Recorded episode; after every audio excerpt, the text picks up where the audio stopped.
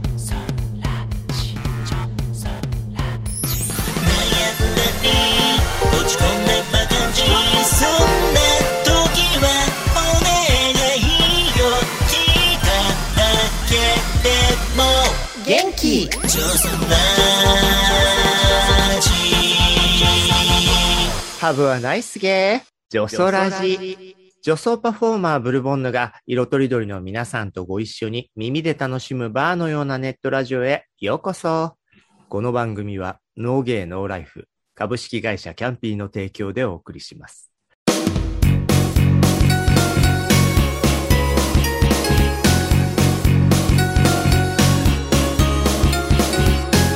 ゲイラジ月の第2週はゲイラジ。ゲイ業界、ゲイカルチャー、お姉あるあるなど、ゲイの世界のトピックを中心にお送りします。パートナーは20年来のゲイ雑誌編集者仲間でもあるライター、サムソン高橋さん。また会ったね。うん。そして、レギュラーゲストの映画ライターの吉弘正道さん。運動音痴の吉弘です。あ、今回のね、テーマかな。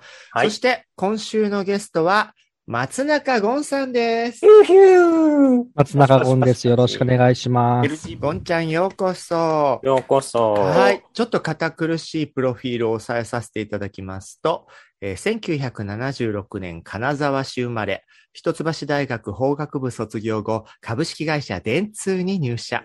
海外研修制度で米国ニューヨークの NPO 関連事業に携わった経験をもとに、2010年 NPO 法人を仲間たちと設立。2016年第7回若者力大賞ユースリーダー賞受賞。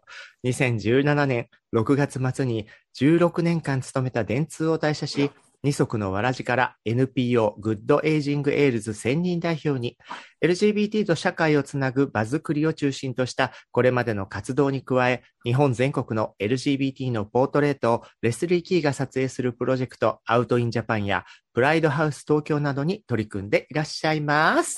すごい。ケチのつきようがない。ね。本当に。かね、こう輝かしいね、歴史をなんかにやけながらご本人聞いてらっしゃいますけど。あもう履歴書、私長いですよね真っ白なのにさ。いや、真っ白なの？なんかあるでしょサムソンで大活躍とか。関係ないわね、バイトで。ねクレイジージャーニー出演とかあ、さ。そうだそうだ。フね。リーなんかしらね。はい。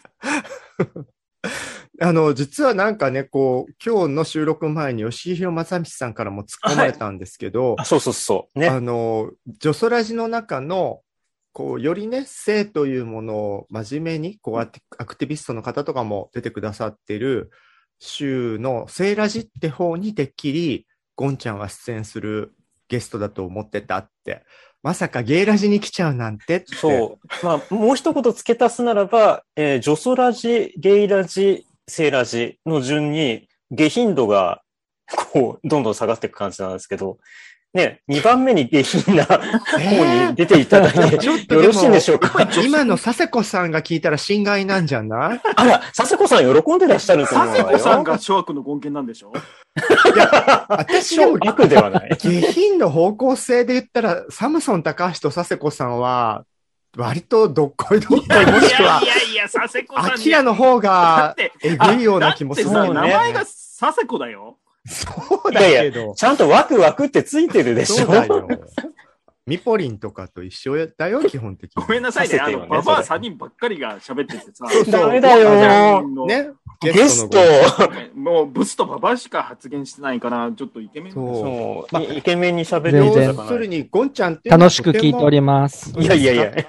とてもある意味き、綺麗なね、アクティビストとして活躍されてる方だから、うん確かにここの馬場3人ともみんな面識はあるんですけど、こっちに呼んじゃうっていうのはなんかこう、あんたこんなところいちゃダメだよ、お逃げってこう言いたくなるような。ちょっとね、おやおや、坊や間違えてきちゃったね、みたいな感じが。なんか吉原に迷い込んできて。そうそう、遊郭を、遊郭に迷い込んだボンみたいなね。そんな気もしますけれども、でも、ゴンちゃんは対応力があるから、こんな薄汚い場所でも、そういう場バス所でもへのね。ごめんなさいきっと上手に。対応していただけるのかしら。ねはい。ですよね。すごいですね、なんかお三方とも。いいいいいや、やや引いてる。でも、こんなね、立派なゴンちゃん、先ほどのプロフィールにも垣間見える立派なヒストリーあるんですけど、こう、割と恒例でゲストの方には、できる範囲で子供時代とか含めて、どんな感じで、こういう風になられたんですか？みたいなのをお聞きしてるんですけど、えー金沢にはいはい。76年に生まれた。うん。ねえ。どんな子でした？どんな子、三人、男三人兄弟の真ん中っ子で、うん。なんか大人の顔色をずっと見てるような感じでした。今日みたいに。そんなでもないけど、まあまあうるせえなって。すごくいい、いい子でしたね。あーの、それは今も変わらずよ。変わんないよね、そこはね。でもそういう自己分析をするってことは、素でいい子っていうよりは、周囲に合わせなきゃみたいな意識が常にあるみたいな。うん、常にそんな感じでした。なんか自分がないような、いいつもみな周りに合わせてうん、こう、いい子ちゃんでいるみたいな印象ですかね。だから悪いこともできないけど、悪い子軍団とも仲良くしたり、いじめっ子軍団とも仲良くしたり、でもいじめられる子とも仲良くしたり、みたいな、感じのちょっと、いけつかない感じでした。いけつかないいやいやいやいやいや。大美人ね。八方美人ですね。あね八方不じ不美人の方がね、今は生きやすいかもしれないですからね。まあ、あのね、実在する3人のディーバも、そんなに生きやすそうでもないような 気もしますけれどね。はい。でから、そんな少年時代を過ごしたっていうところと、今の状況を考えると、当時はすでに自分の中のそのゲイ的な部分というのも感じていたの？もうね、小学校6年生ぐらいからは男の子のことが好きだってのは気づいてたけど、うん。でもなんかそれがお男の子として男の子が好きっていうことがまだ情報としてなかったから、なんか女の子なのかなとか、間違って生まれちゃったのかなっていう、こう、もやもやしたのをずっと感じてて、うん。で、中学入ったくらいに、ホモーダホモさんが登場して、あ、自分と同じ人だ、みたいな感じに。まあ本当にこの、今45ですけど、この世代のゲイの子たちが通ってくる道をそのまま通ってきたって感じです。あの、最初にでもなんか、か石川、うんうん最初に言ってた、うん男が好きってことは自分は女なのか、勘違いみたいなのって、情報がない時代特に多かったって聞くよね。そうなんですよ。なの、うんそういう芸雑誌とかも、あの、中学校ぐらいに入って、あの、立ち読みしたり、で、見つけてたまたま。それで見つけたのは多分ね、バラ族なのかな？わかんないんですけど、こう、小説スバルとかと同じぐらいの大きさじゃないですか、芸雑誌って。ちょっと。大体文芸誌サイズですもんね。そうですよね。で、それがなんかこう、棚にか貼って、こう、並べてあったら、背表紙のところにちっちゃく、なんか男性の裸らしいものがあって、で、それを手に取ったっていうのが、小学校高学年か中学校ぐらいだったと思います。やっぱね、40代以上ぐらいの芸は雑誌デビュー多いよね。うん。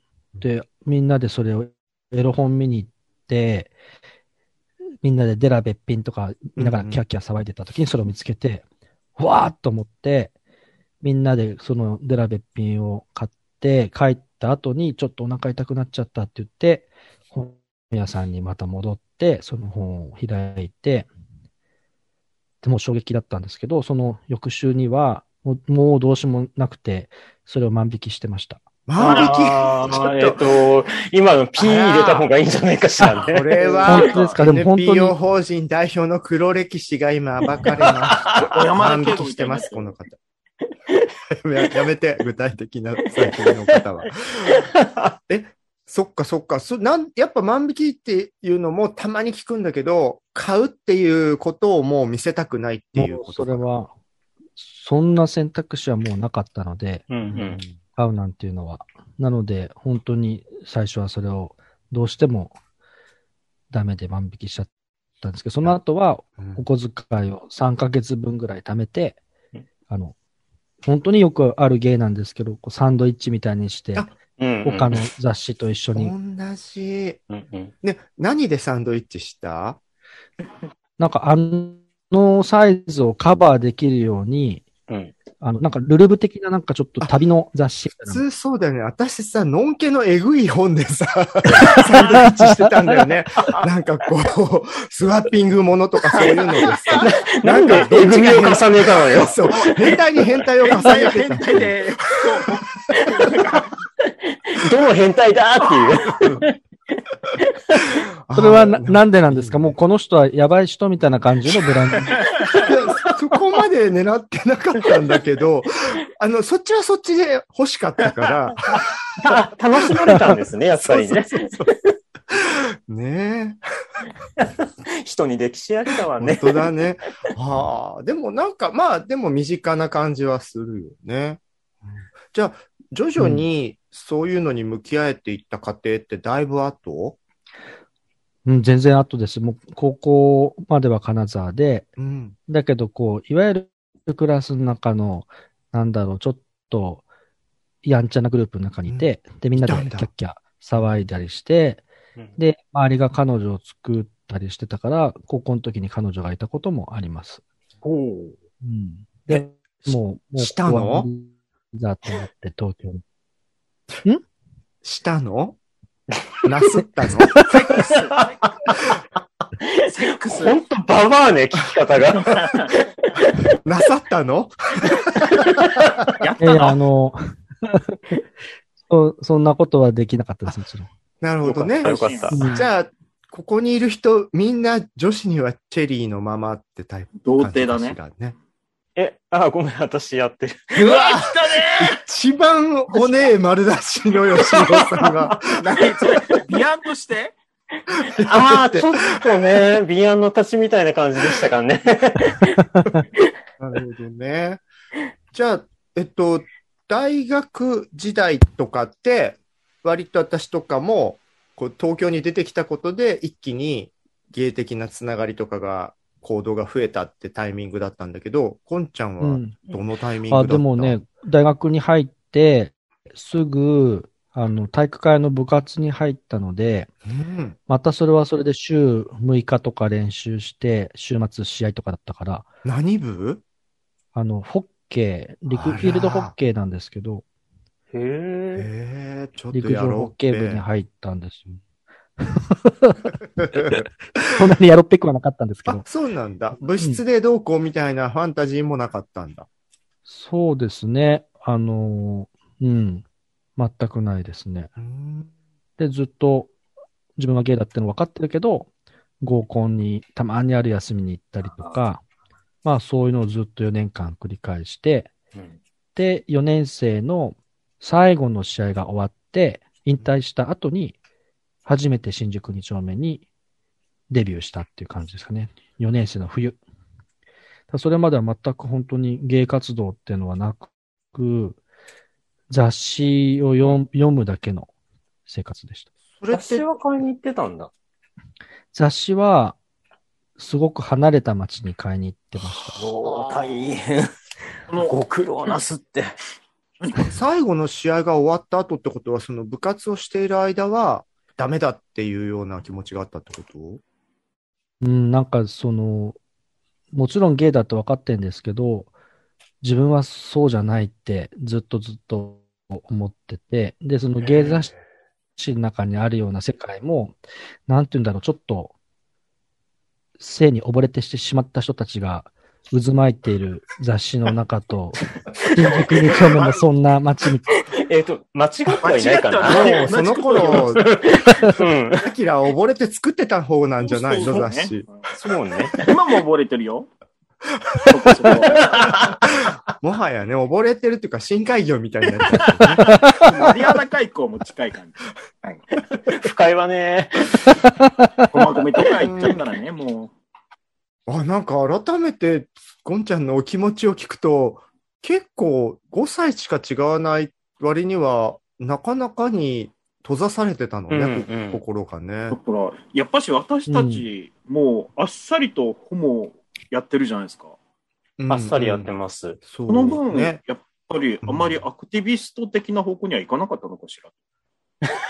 でも、言ってもこの3人は、比うん較的アクティビスト的にも捉えられていることはかじってる方よ。まあね。うんもう、もう一生涯ね、おちんちんおちんちんみたいなおじさんとかもいっぱいいるじゃない。うん、そうね。あれはあれでね、私なんかもそういいと思うけどはい。うんね、でも、確かにね。そうね、なんかゴンちゃんのその真面目さみたいなのうんを改めて感じた。意外と古い感じよね。ね、うん海外でも行ったんじゃなかった？海外、海外に留学する直前に、うん。もう2月に留学するときに12月に引退して、うん。うん。大学4年生の冬からだったんですよ、留学が。うん。なので、本当に海外に行くから、もう新宿2丁目ってところに行っても、誰かに会ったとしても2ヶ月後にはもう国を出るから大丈夫だ、みたいあな感じで、あの、その頃インターネットが始まった頃でうん、なんかサラリーマンの人のサイトがあって、その人に新宿2丁目行ったことがないんですって言ったら、あ、じゃあこの日に連れてってあげるよって言われあて、あら。で、なんか、あの、リキッドルームで、あの、パーティーがある日に、え？アーティーファーティーで待ち合わせして、で、そこで、その方に会う前に、同い年ぐらいの、こう、男の子二人に、何してんの？って声かけられて、で、仲良くなって、そのままリキッドルーム行ったっていうのが最初の日です。最初が、最初から最初がすごいおしゃれ。え、私みたいな映画館の、映画いや、私みたいに浅草のに、浅浅草の大盤でやっちゃったみたいな最初じゃないんだ。二人とも最初、割と汚めね。うんアンモニア臭は、ね、あの、家具と、その当時のこう記憶が思い出す。がっくり。ゴンちゃんいきなりスタートが違うアーティーパーティーとリキッドルームで、なおかつナンパもされてますからね。そうですねちょっと、ねあの、無力感に打ち、うん打ちひかれちゃった。そうね。ね出してるオーラが違ったんだもうろうね。あがいても無。勝てない。うん残念ながら生まれが違う生まわよ。れ違う。生まれも育ちも違う。うん草そんなでも新大久保で立つ必要なんてなかった。じゃあ、その、う 引っ込んでた気持ちが一気に楽しそうにキラキラと、こう過ごもうそっしてる、からは、ねうん、姿をみんなの姿を見たから変わったんじゃない？ものすごく変わりました。なんかもう、本当に、モンスターたちが救う街って思ってた新宿の去年が、それも、ま、間違ってはないんだけど。あの、間違いない。アキラヨシヒロは、ま、魔界から育った魔。界でした。本当に楽しくて、うんうん。本当になんか、え、こんなかっこいい人もこんなおじさんもみんなゲイなんだみたいな思っうんて、すごく楽しくて、で、なんかこれまでずっとアイドルの話とか女優さんの話とか、そういう話でバツナギしてたことが、一気に男の子の話とかでもいや話していいんだってなった瞬間に、なんていうんですか、もう、わーって、16倍速ぐらいでこう青春を取り戻すみたいな2週、2ヶ月間で、で、その後オーストラリアに行って、で、そこでもうカミングアウトして、2年弱ずっと向こうで過ごしてました。タイミングよくね、助走をつけて、2ヶ月間の。それでもうなんか、ね、カイリー・ミノグの真似とかしてるくねくねマッチョとかがいっぱいいるような。国にね、行っちゃったからね。適当ね、オーストラリアといえば海そんな外もんよ。オックスフォードストリートでくねくねマッチョが歩いてるわよ。あ、じゃあもうそこのビッグバンタイミングからは一気にザ・ゲイになっていったのね。そうね。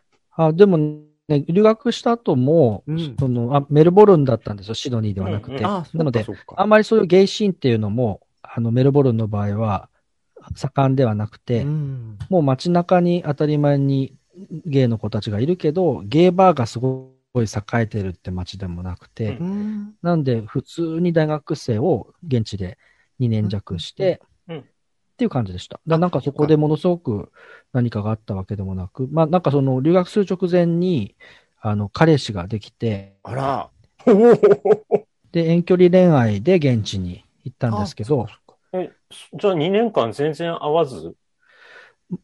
全く会わなかったんですけど、留学して3ヶ月ぐらいしたら、なんか日本のゲイの友達からいろんな噂が聞こえてきてほう、なんかゴンの彼氏どこどこで見たよとかそういうのが。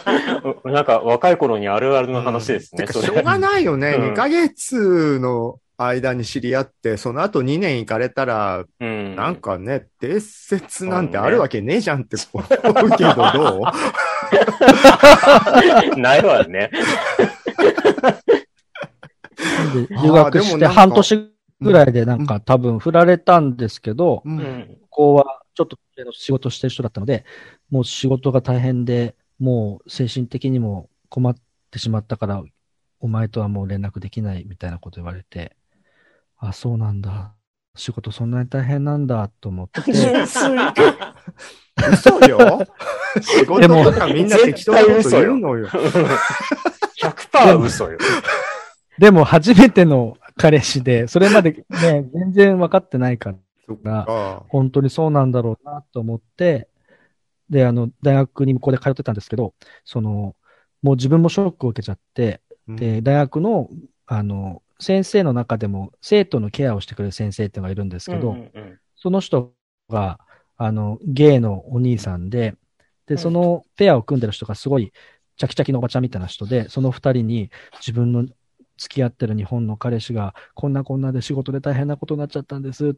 と、僕はもうこれでもう勉強できないですって言ったら、スペシャルコンシダレーションっていう、あ、それは大変だから今学期のあのテスト受けなくていいわよって言われて、優しい。えテスト免除になったんです、その時。そんなことあるんだ。ゲイの失恋が理由っていう。失恋ではなく、彼氏がうん仕事で本当に大変で精神的に参ってしまったから僕ももう参ったんですって言ったらそうだったんです。おー失恋レンごときで。なんか、ね、教、教師みたいな。そうそうそう。なんか、ゴンちゃん、面白いね。で、戻ってきて、もうじゃあ、二丁目の経験と、そのことさらわっしょいではなかったけど、ケロッと、こう、ゲイだということを言える海外生活を経て、随分と、うんまあ、ゲイプライド的なものを身につけた状態になったのね。そうでもないかもしれない。そうでもない。えー？あの、その留学してる時に、えっと、電通を受けてて、で、内定が出て、日本に帰って、でもゲイの友達みんなからうん、電通なんて行くんだみたいになって、ノンケの友達とかみんなすごい100歩言ってたんだけど、うんうん。ゲイの友達からみんなからすごい心配がられて、わかる。うん。こういううキャラだったので、こういう感じだから、本当にやってけんなみたいになって。で、すごくみんなからそう言われたから、僕もこれやばいんじゃないかって思って、うん。その頃、その、だ一番最初にアーティファーティでその声かけかけてくれた、今すごい大親友なんですけど、その子がファビュラスって雑誌を僕に見せてくれて、あら、マーガレットさんがマーガレット編集長先生のの、バディと同じ出版社、テラ出版のおしゃれ雑誌の方ですね。はい。そうなんです。で、それを見たら、何にもエロページがなくて、で、オーストラリアとかってそういう雑誌がいっぱいあったんですよね。うん政治とかスポーツとかいろんなものが書いてある。あ、これだと思って、本当に、その電通の内定時代に、テラ出版の、その、ばあの、ファファビュラスのなんとか募集みたいなところに電話して、面接を受けに行って、うちのあの、某有名な社長の面接受けたんでしょ、そうん、誰なのかちょっとわかんないんですけど、マ面接ツコというを受けて説が。いや、あ、いや、直。接マツコではなくて、なん多か、分、ゴンちゃんのその姿を見て、その、電通の内定が出てる子が、うん。何を血迷ったかそ、テラ出版にも面接に来てるっていうので、その時、マツコか別のね、ちょっと気のいい、今も海外に行っちゃってる芸の先輩がいるんだけど、かどっちかが、それこそさっきの話じゃないけど、あんたこんなとこ来ちゃいけないよ、みたいなことを言ったみたいな話があったんだよね。うんそれ聞いたことがある。何考えてんの？みたいなことそうを言われて。そうそうそいや、だって自分らしく働きたいし、言ったら、うんはぁ？みたいなことを言われて。言うよね、まあ。う。ね。いや、でもよかったわよ。そこで追い出したてくれよかった。うんうて。ん。だってドラッグ、心やられてたかもしれない、ゴンちゃん。ドラッグとフィスト、フィスターしかいない。編集部えそれしかいない編集部じゃないですけれども。でも間違ってはいないのよね。だから、でも、ゴンちゃんはそこでさ、そのゲイの人からしたら、あんなのんけのんけした、こう、それこそね、うんのんけっぽい体育会系の先輩に飲み会の後、女子風俗に連れてかれそうなうんうん。雰囲気がするところに行ってって心配されたけど、そこで成し得たのよね、いろいろね。はい、そうですね。そこに入って、でも本当にそののんけ生活をしてました、しばらくは。うんううんん。大変だった？大変でしたね。やっぱりその、本当に風俗とかもあるし、うん。合コンとかはなんかこなして当たり前だし、どれぐらいやってるかみたいなことでみんな競ってたりとか、本当に今思えば大丈夫っていう会社なんですけど、いや、な今特にね、よ 世間的にもまあねそんな話出てますけど、本当に言っていいのかわかんないけど、本当にいろんなことありましたね。うんゴンちゃんはそれに合わせてたの？割と上手に。合わせてましたよ。なんかその最初僕、電通の寮に入ったんですよ。いいなうん地方出身者なので。うん。で、1年目、2年目、3年目ぐらいが入る寮が調布にあったんですけど、うん。これ言っちゃっていいのかな？なんかあの、寮祭ってのがあって、お祭り。て、うん、数ヶ月したら寮祭ってのがあって、1年生、1年目の人が、入ってる全員が芸をするんですよ。何個かのグループに分かれて。うんで、2年目以降が、まあ、なんか楽しむみたいな、うん。そういうので、グループに分かれて、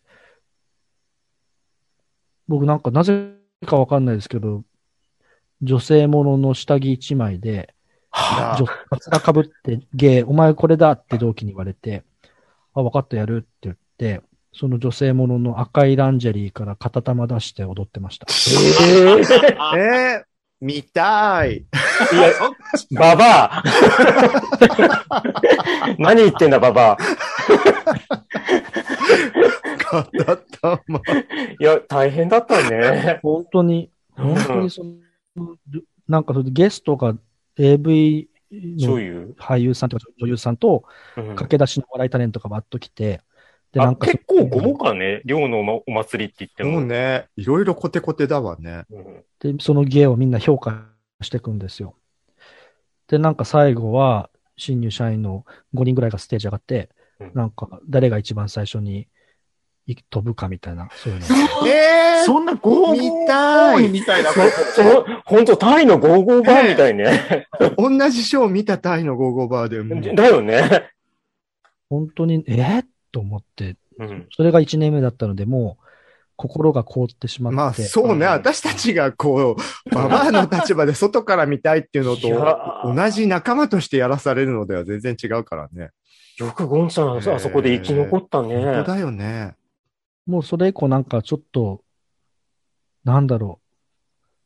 誰とも会話しないじゃないけど、うんなんかあってもちょっとツンケンしてるようなうんキャラになってって、そうするとみんなも離れていくから、で、なんか仕事に打ち込んでいったり、あと海外チームだったんですよ。うんうん海外のいろんなコミュニケーションの企画やったりとか、実施やるチームだったので、に日本にいないことも多くて、うんなので、同期とかからは、あいつは日本にいないみたいな感じになって、うんうまくそこから逃れてった感じはありました。上手に距離を置きつつ、個性的なキャラとして、うん。あ、あそれあの、ジョソラジの時にホッシーさんも言ってた。あそうだったね。学生時代、やっぱその、いじめられたりするのは嫌だったから、ちょっと独特のキャラを確立することで、大して群れずに済むようにしてたって言っててう。ん。みんなが触れられなくなってくんですよね。うんう。ん、うん、うん。でも本当にやばい人だと、本当にやばくなって仕事からも干されちゃうから、うん適度に距離はあるんです。そういうことだよね。うんやっぱ横のつながりとか、ね、ホモソーシャルな世界だろうからね。冷静に聞いてるとちょっとなんか PTSD っぽいよね。最初の洗礼で。あになっちゃうんじゃないかってことね。ううんん。ねでも、そんな場所で、その、百何年の歴史、会会社の、あの有名な大きな会社の中で、初めてゲイをカミングアウトした社員になって、社内のプロジェクトとかも動かすようになったわけよね。それはどういう流れでそこまでやれたの？それは、途中で一回、あの、会社の研修制度に応募して、で、なんか、あの、6年ぐらい付き合ってた、こう、会、あの、会社っていうかグループの方の、とお別れしたのをきっかけに、なんか人生変えたいと思って、で、海外、ニューヨークに行って、うんで、ニューヨークで、あの、イベント会社、現地のイベント会社で働いてたんですよ。うん。で、そこでオープンにして働く経験をして、あ、本当にこれカミングアウトして働くってこんなに楽しいんだと思って、で、うんそのまま戻ってきて、NPO を作ったんですよね。グッドエイジングエールズを。グッドエイジングうんうんうんこれは、あの、名前通り、ゲイの、うんまあ、老後って言ってあれだけど、人生をちゃんと考えましょうみたいなテーマ。そうです、そうです。なんか、その頃しん、まあ、会社が新橋にあったので、うんみんなタウンタウンハウスっていううんうん。大箱でみんなで飲んでる時にうん、メゾンドヒミコの話で盛り上がって、ななんか再放送してたんですよ、テレビで。うんうん。で、それを見ながらみんなでキャッキャ言って、どうせ私たちは一人者だからみんなで作りましょうみたいなでわーって盛り上がってたんですけど、よ翌日とかまた普通の生活が始まって、なんだこれと思って、なんかこういうの嫌だと思って、なんかそういうみんなで老後のことを話せるような、そういうイベントをやりたいと思って、NPO を作った。きっかけはメゾンド卑弥呼だったのね。やっぱ映画の力って偉大ですね、吉弘先生。ありがとうございます。ああ、でも、実際のところやっぱ、あの、将来気にしてる私たち世代はみんな例えに出すのはメゾンドヒビ確かにね、うん。日本であそこまであのテーマを踏み込んだのは映像化してくれた初めてだったから。のってね。うん。そうだよね。その映画としてすごい評価が高いかっていうとちょっと別のところはあるけど、でも、ほら、たま、田中美さんの力がすごく強かったんで、あ、老いてもかっこよい人はいるし、うん。老いても群れることだって可能だ。うんうんた。だ、あの、自分らしく生きるにはそういう場所を作んないとダメだよねっていうのはあそこで気づかされましたよね。うん、そうね。やっぱりこう、言葉としては、ババアじじいになったゲイが寄り合うときって、そうそうそうメゾンド卑弥呼みたいに住むみたいにみんな言うもんみんね。な言う。うん。あれ理想系ではありますからね。私、デンデラみたいに住むって言いたい方なんだけどね。うば捨てあのそう、山ですよ。ババアが寄り添って熊殺すみたいなね、そう、熊殺して食うっていう。じゃあ、そこからはもうね、皆さん世間でも活躍してる方は知ってる、そのゴンさんのアクティビストとしての活動になるわけよね。うん、でもなんか最初は、あの、み、その周りからキラキラ系とかシャイニー系とかってうん言われてましたけど、でも振り返るとそうだったなと思ってます。なんか、振り返ると、認 めちゃったのやっぱ、俺ってシャイニーだったなって思うのね。あ、そういうなんか、あの、悪気があってそうじゃなく、なんかその、パレードとかっていうものが、自分の中ではちょっと、なんだろう、権利主張激しい人たちみたいな感じの印象を持ってたんですよ。あの、うんなので、なんかそういう拳とか振り上げちゃうと、みんなと仲良くできないから、そういうのじゃなくて、うんいろんな人がこう集まるような楽しいイベントとかやるのがいいんじゃないかっていうようなことを考えて、やってたんですよね。うん。で今思えば、うん、そう言われても仕方ないかもって思っちゃいました。でもなんかアクティビストではなかったと思います、その時は。なんかテーマは老後だったり、実際に老人ホームにみんなで行ったりとか、うんそういうのもしたんですけど、でなんかそういうのが始まりだったんですけど、こう、今のちょっとこういう活動になってったのは、2015年とか16年とか、本当にその電通辞める直前ぐらいからですかね、一橋のことがあって、うんうんそれ以降はちょっと本当に自分の中では、なんだろう、あ、自分ってすごく政治とかそういうものから距離を置いてたし、なんかそういうのってかっこ悪いと思ってたので、それまでとそこからは結構自分の中では変わったかもしれないですね。うんうんううん。ん、なるほどね。じゃあ、シャイニーからより本気のアクティビストになったって感じなんだ。本気でやらなきゃいけないなと思ったんですけど、うんで。そういうのを多分ずっとサムソンとかは横道からちょっと意地悪に見てるんでしょう。のんのんのんのんのん。いや、でも、うん。のんのんのんじゃないよ。この間、あの、太田くんとかも言ってたけど、なんか主流としては、そういう方向に進んでんのかなっていう感じするよ。うん確かにね、うんうん全体的にもそういう気づきのうん時期なのかもね。その、まっとうに、真面目に、こう、訴えることを、うん。かっこ悪いと思うことの方がむしろかっこ悪いみたいなのは、太田くんも言ってて、ケミオくんとかを例に出してたんだけどね。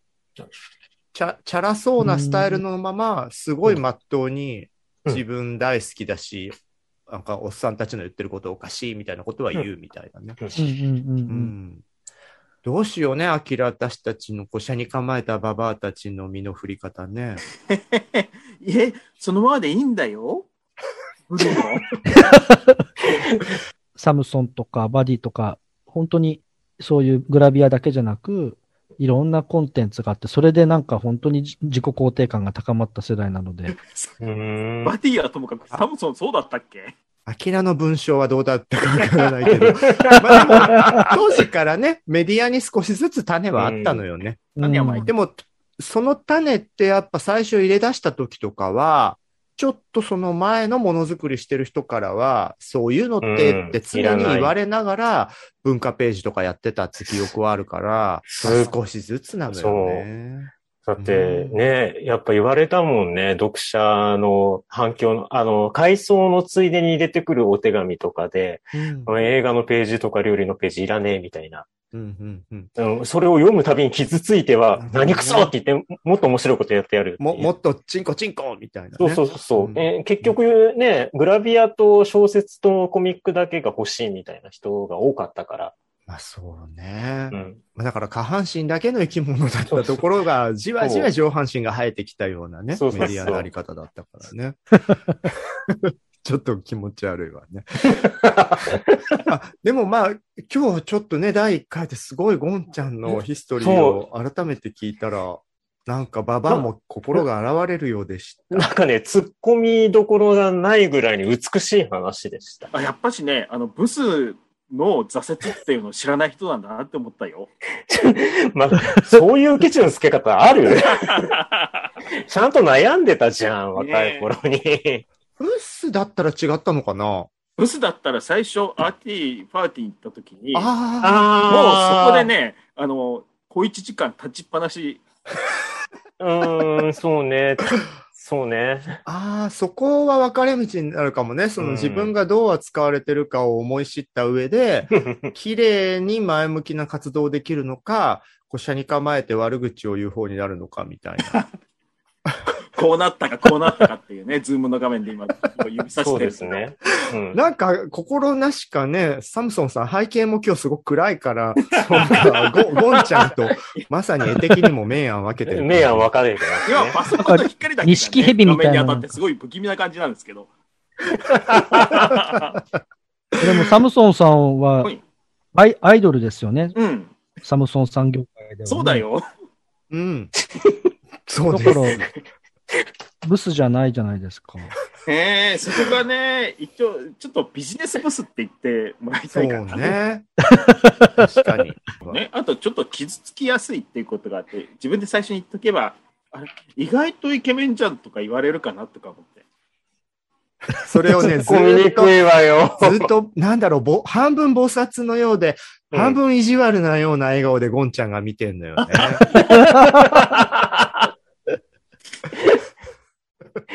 でもこのね、どっちかね、最後までわからないところがゴンちゃんの魅力だとそう。魅力ですよ。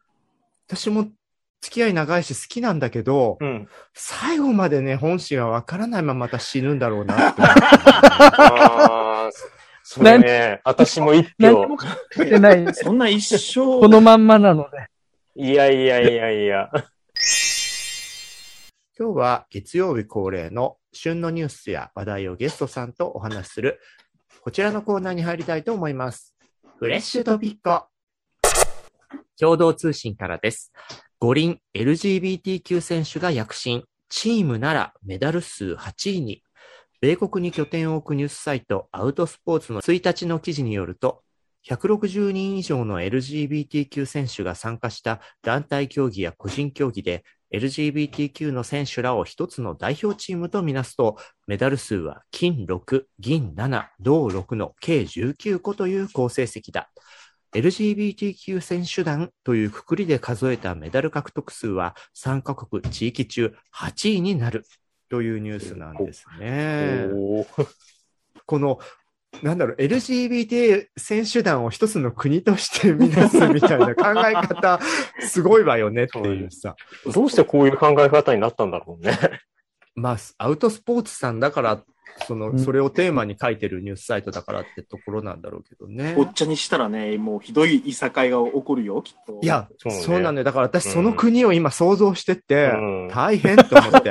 でもに、20ゴンちゃんがあの参加する前のパレードみたいな感じになっちゃうよ。いや、もう本当修羅の国よ、修修羅の国国。うんうん。あと、多分ね、実は、このドラッグ160人って、ゴンちゃんはよくご存知だと思うんですけど、圧倒的に枠としては女性枠ですよね。そうですね。もうほぼ9割近くは。女性カテゴリーですね。そう、だからね、うんアマゾネスみたいな国ですよ。アマゾネスですね。うんワンダーウーマン生まれそうね。ね。そうなの？ホモはあんまりいないの？今回。ほとんどいなくうて、ん。数人ぐらいですね。うんで、今、現時点で言うと82人ぐらい、また増えてます。カミングアウトしたりとかしてて。なんかね、あの、それこそゴンちゃんのやってるプライドハウスさんのうん。方からリンクで、なんかすごいのよ。あの、ある意味プライドフルでもあるんだけど、下手したら、なんかこう、告発リストみたいに見えなくもない、各国のこの競技のこの人は、そうですっていうリストが、なぜか表計算データで公開されてるのよ。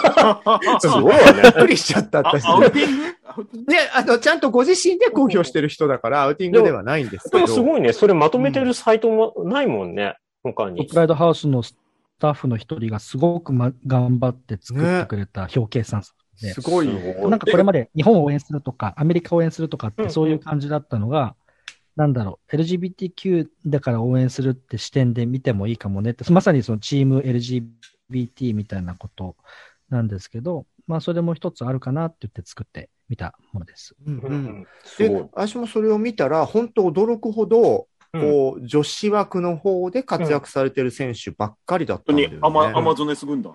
アマうんゾネス結。結果ね。うん。でも、なんか理屈考えると納得は納得だよね。理屈とはうんや。っぱりね、要は、こう、すごく男性性主義の世界じゃない、運動って。うんうん。そこで、ベースが男性が、こう、周りの、それこそゴンちゃんの電通時代の人たちのような中で、そういう人たちが勘違いして、お前女っぽい側かよ、みたいに見るような目線にさらされる方を言う決断だったら、まあ、その、まなでしことかの人も言ってたけど、割ともう、その内輪の中ではメンズなんて呼び合ってて、うんうん男性性強い女子者が多い世界ではそういうことって割とケロッと言えてたんだよ、本当はって話は言ってるから、まあ、なんかみんなで言え言えてる、言えていく風空気は女子の方はあるんだろうなと思うんだよね。で、男子の方はとてもじゃないけど言えないって空気がね、うん強いような気がする。ね。でも言いやすくなった方が絶対健全よね。うーん。ね。この記事は、そのメダルもたくさん取ってるっていうところが、その、かつちゃんとそういうこととは、セクシャリティとかジェンダーとか関係なく、しっかりスポーツのパワーも持ってるよっていうことだよね。あとはパフォーマンスが出しやすくなってるってこともあるかもしれないですけどね。あ正直な気持ちをうん。隠さずにうん。プレーするっていうことがね。それってうんなんか女子僕もが、会社でカミングアウトした後、うん、すうん。ごく仕事もしやすくなった記憶もあるので、うんうん。うんうん。女子チームの中でそれを言ってる人の率が多いじゃない。その時は周りのストレートの女子のチームメイトもいいじゃんいいじゃんで応援する体制があるから言うとプレーにまた磨きがかかるってことかな。周りからの応援もあるし、うん。それを隠さなくてもいいから、うん。そのまんまを出すこともできるし、うんうん。なんか、チームメイトに何か隠して、うん。何かあったら自分のことバレるかもしれないから、うん。そうしないよみたいな、それを何も気にせずにいられるので、うん多分、フルでパフォーマンスが出せる環境に近づいてるってことかもしれないですね。うん、逆に言うと、これだけ男女の差があるってことは、男子はむしろ今それを言っちゃうと、うんチームメイトからよそよそくされたりとか、うん。そういう不安の方が強いから動けてないみたいなところもあるのかもね。うん、過去、イギリスのサッカー選手がカミングアウトして、うん本当にチームからソース感食らって、フうんァンかあららヤジが飛んで。自殺しちゃったこともあるんですよ。うんうんなんでそれぐらい結構、マッチョなうん。環境だとなかなか難しいんじゃないかなとは。ううん。ん。ねあの、次回はこの辺の話をもう少し広げて、でもあまり真面目な話ばっかするとね、サムソンさんがどんどん無口になってしまうので、ちょいちょいおちゃらけてもいけたらいいなと思います。すいませんねなんか今日はなんと、おちゃらけられるように頑張ります。いやいや、頑張んないでいいです。頑張っておちゃらけろって言うと、またほらね、あの、会社員時代を思い出させるそうですよ片玉出して、片玉。バカじゃないそうね女。性片玉出して。ほら。あんたセクハラで訴えられるわよ。はい、今日はありがとうございました。ジョソラジはキャストの皆さんが自宅からリモート会議システムで集まって収録をする手弁当なネットラジオ番組です。ノイズなどの音声トラブル、家族や猫の声、恥ずかしい音などの混入はご容赦ください。生放送企画などの最新情報、お便りの送り先は、ツイッターのジョソラジアカウントをチェックしてくださいね。ポッドキャスト、スタンド FM、YouTube など、お好きなメディアから、いつもあなたの耳元に。それでは次回もお楽しみに。ありがとうございました。ありがとうございました。まありがとうたご。ざいます。ジョソラジジョソラジジョソラジ